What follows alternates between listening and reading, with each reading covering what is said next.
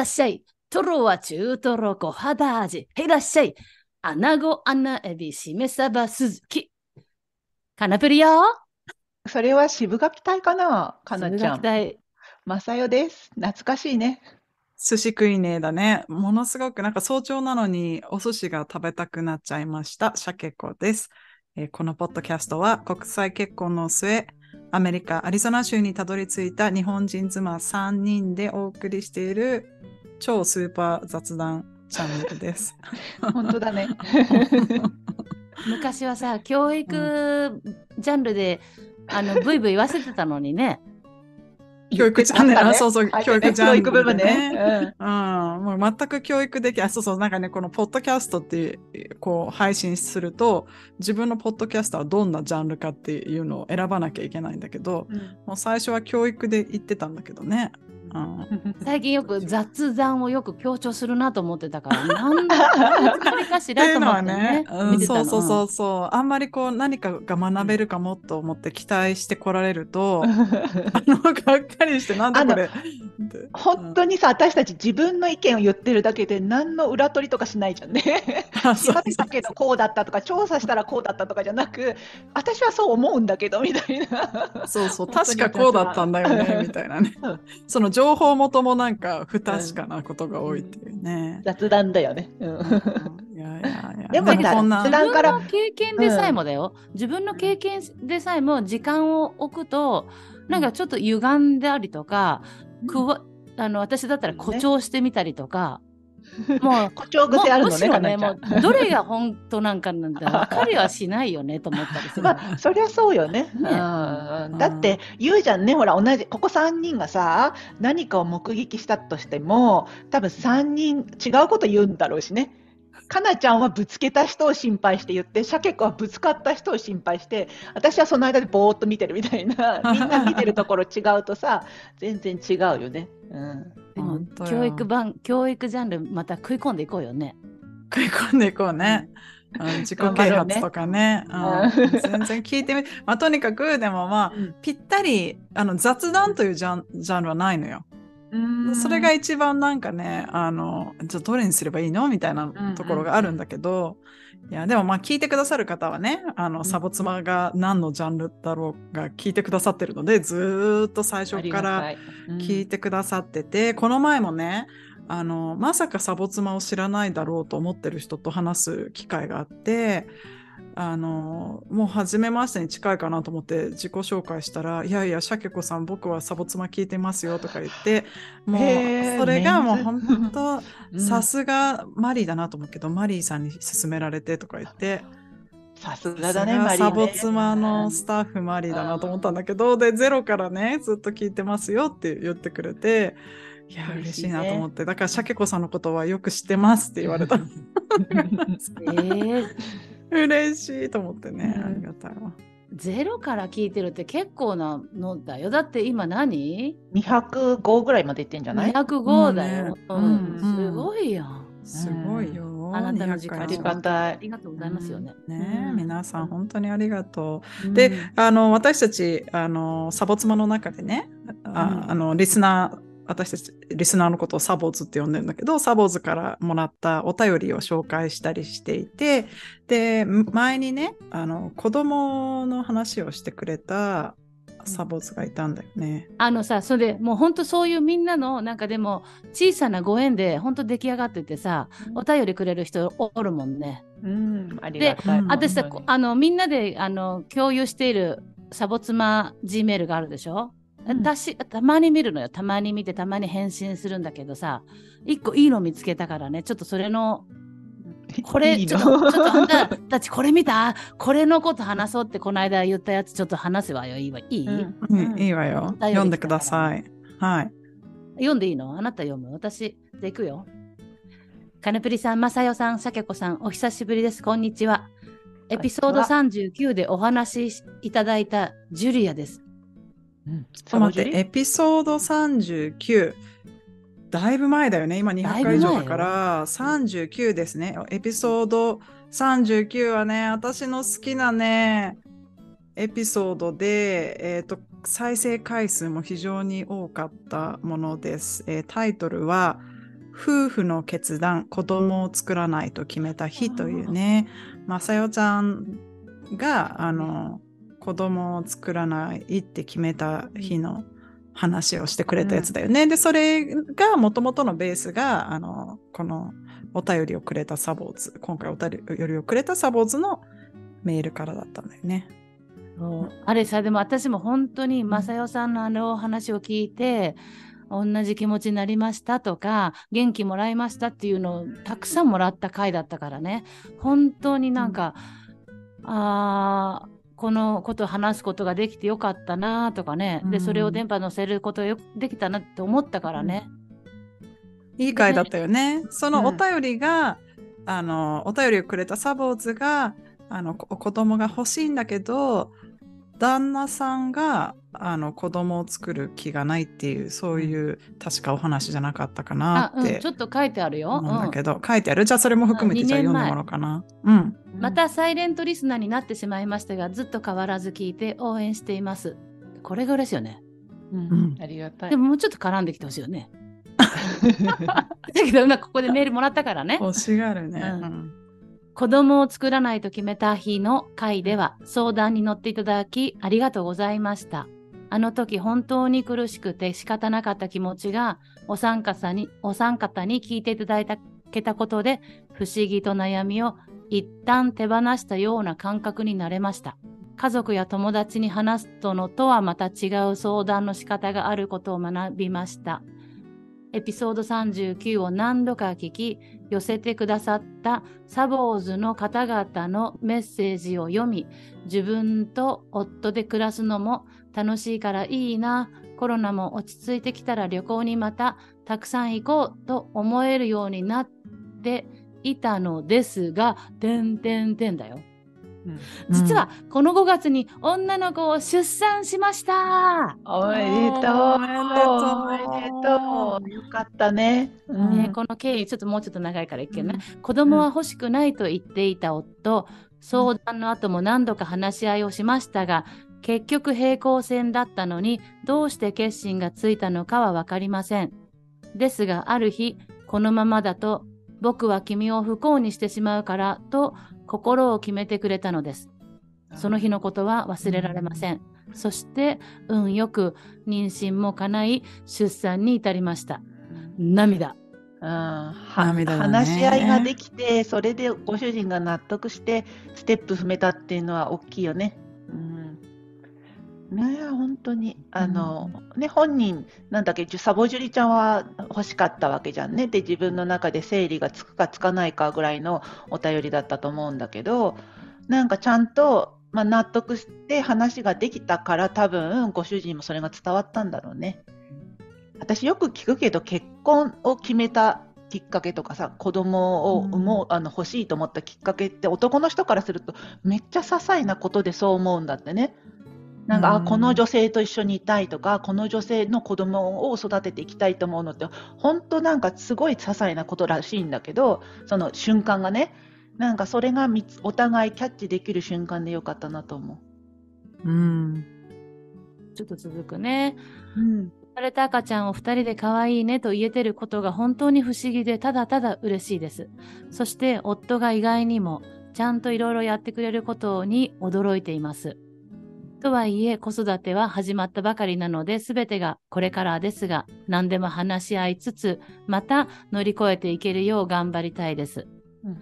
何度も皆さんに報告メールを送りたいと思ったのですが、年齢のこともあり、無事出産が終わったらにしようと今になりました。いろいろありましたが、思い切って相談してとっても良かったです。ありがとうございました。当よかった。搾乳中や家事の時に聞いて楽しんでいますので、また3人やマリーさんとの楽しい配信を期待しています。日本もアリゾナも暑い日々です。お体どうぞご自愛ください。ジュリア。うん、もう、ママジュリなのね、今ね。ママジュリになったのね。いや、おめでとう、ジュリアちゃん。シェアしてくれて嬉しいよね。あの、そのエピソードを覚えてるサボーズも嬉しいだろうしね。この本当にお便りしましたって言ったら、何人かの方がサボジュリに伝えてくださいっていう、なんかあの、ループができた時があってね、それをなんか、この人からこうありましたよとかっていうのはサボジュリに送ってるもんね。だから、なんかすごいね、これは。やっぱさ、まだまだ結婚をすることとかさ、女は子供を産むことみたいなのが根強い文化じゃない？日本も、うん、まあアメリカもあるんだと思うけど、日本はもう結構多いんじゃないのかなと思うんだよね。それの、そのしがらみもあるじゃんね。その自分が欲しい欲しくないプラス、周りから言われることも多いじゃん。適齢期になったんだから結婚しないのって。で、結婚しないことが、こう自分の、お、なんだっけ、優劣を考えてしまったり、子供がいることが優劣になってしまったりすることがある中で、自分が何をしたいかもちゃんと分かって、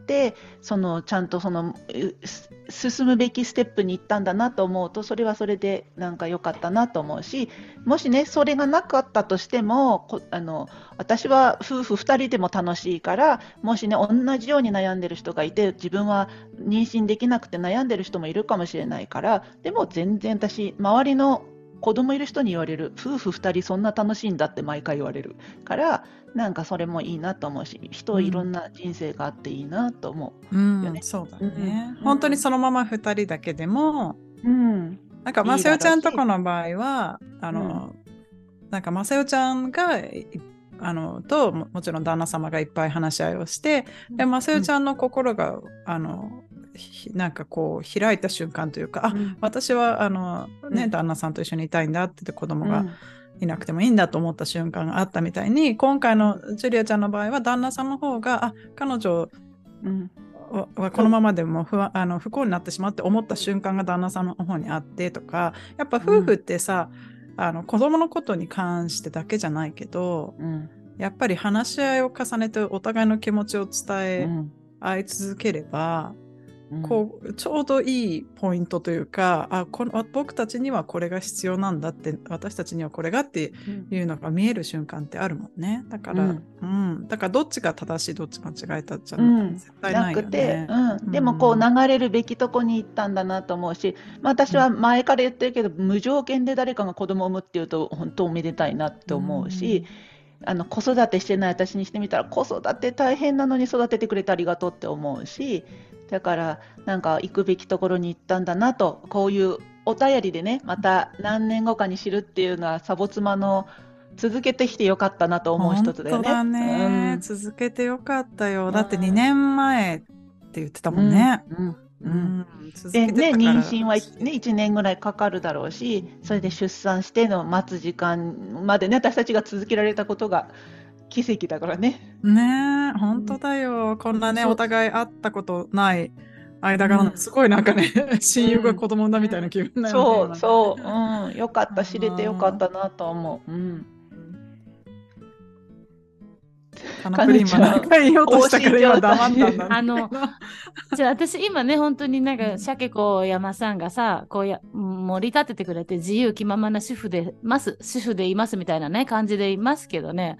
もう決して順調じゃなかった20代があったこととさ、あ今それがまた走馬灯のようにわーってきてさ、で、実際、けじ旦那とね、結婚した時だって、あの、もう今までの経験を踏まえて、絶対にプッシュしないぞとかさ、あの、うん、のんびり行くぞとかね、その時もう27、8だったけれどもさ、あの、結果を急がないぞってやっと経験を得て思えて付き合えたから、のんびりね、あの、押さずにできたけど、でもやっぱり私のしたいことっていうのがあってさ、結婚してとか、海外行きたいっていうのがその時あったから、もしあなたに振られたら私は海外行きますよっていう機会があったんだよね。それを聞いた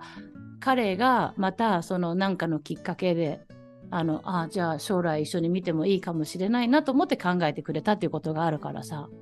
でも実際こう、あの、その話が進む時に、あ、結婚なのか、こいつとか、清水の舞台に飛び降りるってこういうことかな、みたいな感じになったけれどもだよ。けれども、そりゃそうじゃない、うん、私は私の気持ちをやっぱり絶対に伝えるとか、あの、隠さないっていうのが、あの、今の私がここにさせてもらえるのかなと思うよね。だから、うん、あの、思いがあってそれを本当お便りくれてよかったと思ってね。うんうんうん、本当になんかどんな話でもねなんかああこういう人がこういうとこで頑張ってるんだなとかこういうことで悩んでるんだなでも悩む必要ないよとか一緒に悩もうねとかいろんな本当に雑談のレベルで申し訳はないけれどなんかいろんな人が私本当にサボ妻始めていろんな人がいていろんなことで悩んだりなんかいろんなことを頑張ってたりするのを聞くなんか自分の世界が広がっていくよね。本当にね。ありがたい。そうだね。なんかこの前、かなちゃんと2人の時に、あの自分の意思についての話を少しだけだけどしたんだけど、うん、なんかこう、かなちゃんが言ったみたいに、その自分の意思を伝えるってやっぱ大事。だから自分の意思を伝えることによって相手が考えてくれるじゃない。で、やっぱりさ、感情的になっちゃってからだと、感情的になった意思をこう相手に渡してしまうパスを出してしまうんだけどこう落ち着いてね自分のあの気持ちを伝える癖があるとあの向こうも落ち着いてそれを受け取ってくれて考えてくれてっていうのもあるし向こうの意思もちゃんとキャッチして自分もそれを考えるっていうこのなんかキャッチボールの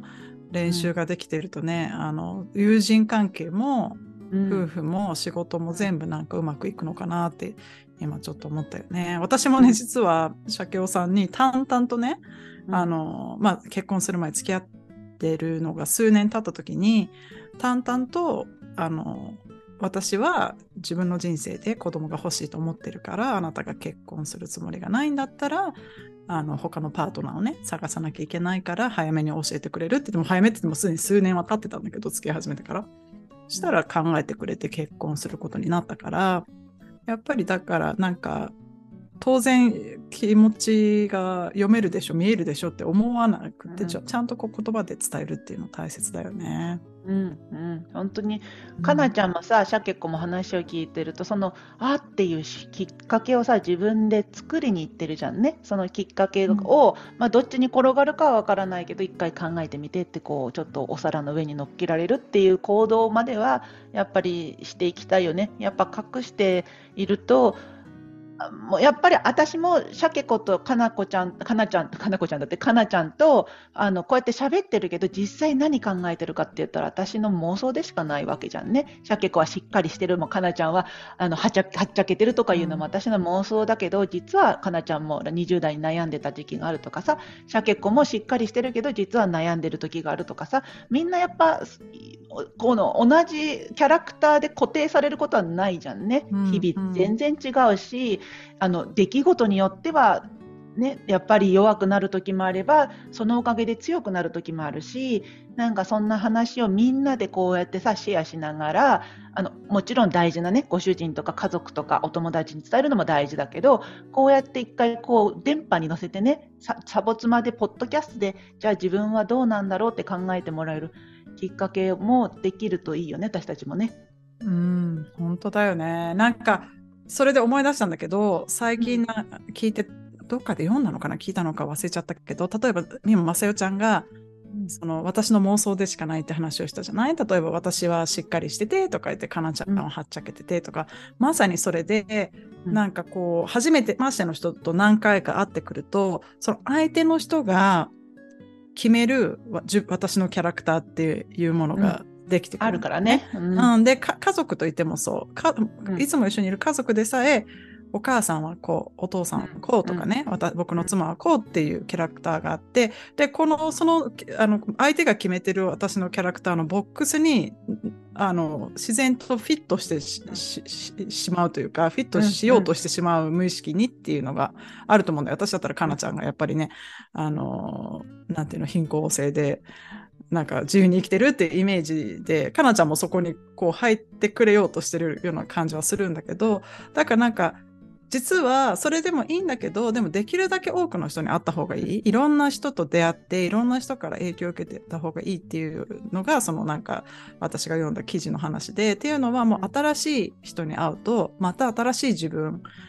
も出せる？だから自分、人が決めた自分だけじゃなくて、新しい自分を新しい人に評価してもらうというか、こう、あの、見てもらうっていうのもすごい必要だから、決まった人と毎日毎日会うだけじゃなくて、どんどん新しい人にも会っていきましょうみたいな話だったんだけど、なんか話ずれちゃったけどさ、今、マセちゃんの話聞いたら、すごい思い出した。うん、思い出した。ずれてない。やっぱり全部つながってるなと思うし、その、もともとやっぱ自分が何がやっぱり、したいのかなとかさ、うん、目を向けているその真剣さがさやっぱりいろんなものを作っていくんだろうなと思うからさ、うん。ねうん、そこさえも見見れない時もあったりするからね。もう全て投げ出してやりたくないとか最近時もあるけど、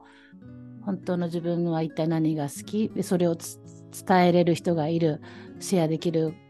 環境があるっていうことにどんだけ。今はさ、もう本当にさ、本当の友達っていうか、こう現場で、今私だとアリゾナに住んでて、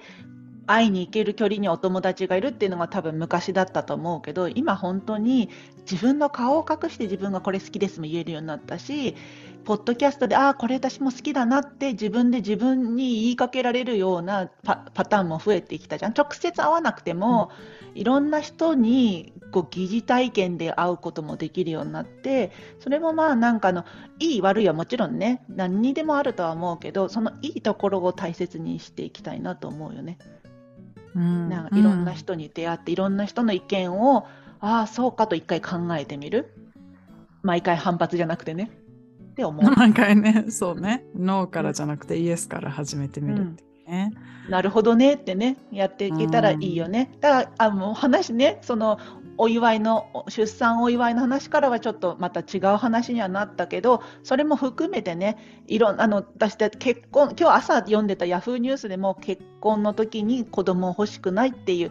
えーと、結婚マッチアプリみたいなのでチェックするとこあるんだってね。今、うん、子供が欲しい、どちらでもいいいらないって。それをいらないにチェックすると,、えーと、0.5%ぐらいしかそのさ、えー、の参加する人で子供がいらないって選ぶ人はいないんだっていう記事を読んでて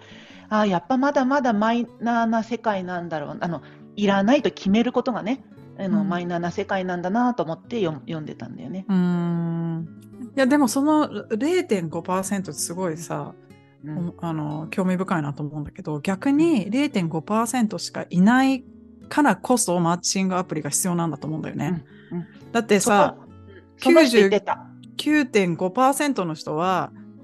欲しいもしくはまだわからない状態なわけでしょ、うんうん、だからその普通に自分で普通に普通っていうかまあ日頃のね日常の出会いとかでその0.5%を見つけるのってすごく大変で、うん、でやっぱり話し合い話し合いになったりね結婚してそのそんなはずじゃなかったってなると思うからそこがやっぱマッチングアプリのすごいとこだなと思う。思う、その人がね書いてたのはその恋人を探すマッチングアプリってあるじゃんね。それだとその選択肢はなくって会うと私はこのやっぱり話がいくと子供が欲しいって話になって下がるとかいうパターンが多いんだけど、うん、結婚のマッチアプリにはそれがあるチェックするところがあるんだって。だから、うん、あのあの結婚に興味があるというよりはそこをベースにその結婚のマッチアマッチンえ？マッチングアプリ使ったって書いてあってあ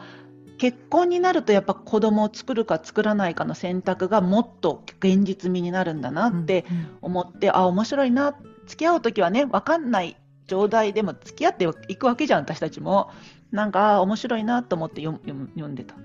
ニュースも面白い。面白いね。面白いね、いね、うん、そのサボジュリがさその旦那さんが気持ちをその伝えてくれた、うん、あの切り替えた時のことは忘れませんって書いてあったからさ、うん、うん、どうだったんって聞きたいよね。うん、それもね。だってさ旦那さんはその0.5%の方にいたわけじゃない？だもんね。うん、うん、でそれを話し合いがあって、夫婦でその、まあ、マジョリティ側に行くことになったんだけど、うん、もちろん0.5に残ってもいいんだけど、うん、なんかそれがねなんかあじゃあ0.5にいる人もそうじゃなくなる時もあれば、うん、あのマジョリティ側にいる99.5%の人も0.5になる時もあるし、まさよちゃんのパターンだよね、うん。だからそれはねやっぱりあの最初でもちろんマッチングアプリでこう0.5って0.5、私も0.5あなたも0.5のとこねってキュッてなるのもありだけど、でもやっぱり心が惹かれて一緒にいたいってなった後に2人で話し合って決めるっていうパターンもあるってことだね。うんうんうん。本当に、まあ、多様性って一言で終わっちゃうけど、本当にいろんなパターンがあるよね。うんうんうんいや本当にあれだね。よかった。おめでとう、ありがとう。おめでとう。教えてくれてありがとう。うん。一緒にお祝いできてよかった。ありがとう。教えてくれてね。お便りくれてありがとう。サポーツもきっと喜んでると思います。ということで、本日も皆さんのお耳をお借りしました。ありがとうございました。Thank you, ありがとうございました。四少女の鐘の音、諸行無常の響きあり、サラ少女の花の色、聖者水根の、あ、ちょ、あ、ちょっとわからんかった。最後まで見てくれてありがとう。いいねボタンとチャンネル登録。よろしくお願いします。